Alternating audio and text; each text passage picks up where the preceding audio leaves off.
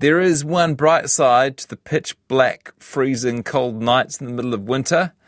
Particularly if you live down south, conditions are perfect for a natural phenomenon known as Aurora Australis, or the Southern Lights.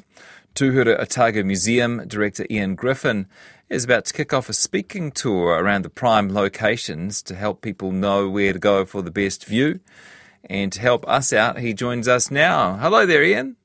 Kia ora, Jesse.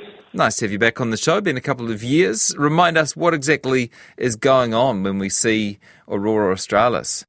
Well, what we're seeing when you see an auroral glow in the sky is you're seeing gas in our atmosphere glow, and it's made to glow by material from the sun hitting it.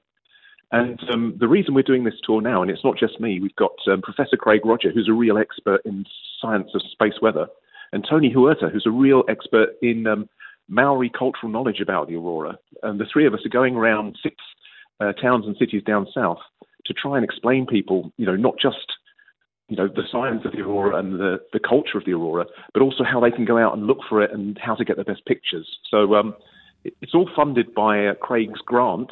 He's studying the solar wind and how it might impact us here on Earth. And as part of that grant, we get to go out and do some public outreach. And that's the reason we're doing all of this. Fantastic. And how does this time of year stack up as far as aurora chasing goes? Well, it's not so much a time of year. We're very lucky. Every 11 years, the sun's magnetic field flips. And what happens over the course of the 11 years is the number of sunspots increases and decreases. And we're heading towards a period when there are lots and lots of sunspots in about 2025 or 2026. And why people like me get excited about that is that's the number of auroras you see is related to the number of sunspots on the sun and solar activity. So over the next couple of years, we're going to see a lot more auroras, and they're becoming more frequent. And in fact, there was a fantastic aurora last Friday night I managed to go out and see down here in Ōtepoti, Dunedin. And there was one about a month or so before that. So we're getting to see them more frequently. So this is the perfect time to go out and explain what auroras are, share some of the amazing cultural stories. The Maori stories about the aurora are absolutely fascinating, and Tony Huerta is a real expert on that. And then also talk about how you can go out and take a picture of the aurora and actually make a real discovery. I was fortunate enough to do that a couple of years ago when, unbeknownst to me, I photographed something that had never been seen before. In our skies. So it really is, we're very privileged here in New Zealand. We have a sort of a front row seat to see some amazing stuff in the southern sky. Yeah, what was it in layman's terms that you spotted, by the way? Oh, it was something, there's this form of aurora called the stable aurora red arc, and I photographed it turning into something called a Steve, which is a strong thermal emission velocity enhancement. And those two things are very rare. And I actually managed to see one evolve to another. And as a result, I ended up being second author in a journal in geophysics letters last year. Wow. On a scientific paper. So the really cool thing about this is, I didn't go out that night to end up appearing on a scientific paper. It's just that I managed to photograph something really strange and unusual. And that's the beauty of this area of science. There's a lot we don't know about the aurora, and people across the motu can go out, photograph stuff, and they'll see something really rare. Where are the best places in New Zealand to see Aurora Australis? Well, the further south you get, the higher in the sky the aurora tends to be. Pretty much anywhere south of Christchurch on the South Island. Having said that, though, when we get really active auroras, some of the auroras this year were even seen as far north as Auckland, which is pretty stunning. So people in Wellington do get a good view. I know on Friday night there were people saying that they saw it from Wellington. But really, by and large, the best places are down south, away from city lights, and anywhere. I mean, my favourite spot's near Ōtepoti, Dunedin. I've got a particular favourite spot called Hooper's Inlet, which is just a beautiful spot shielded from the southerly by some hills.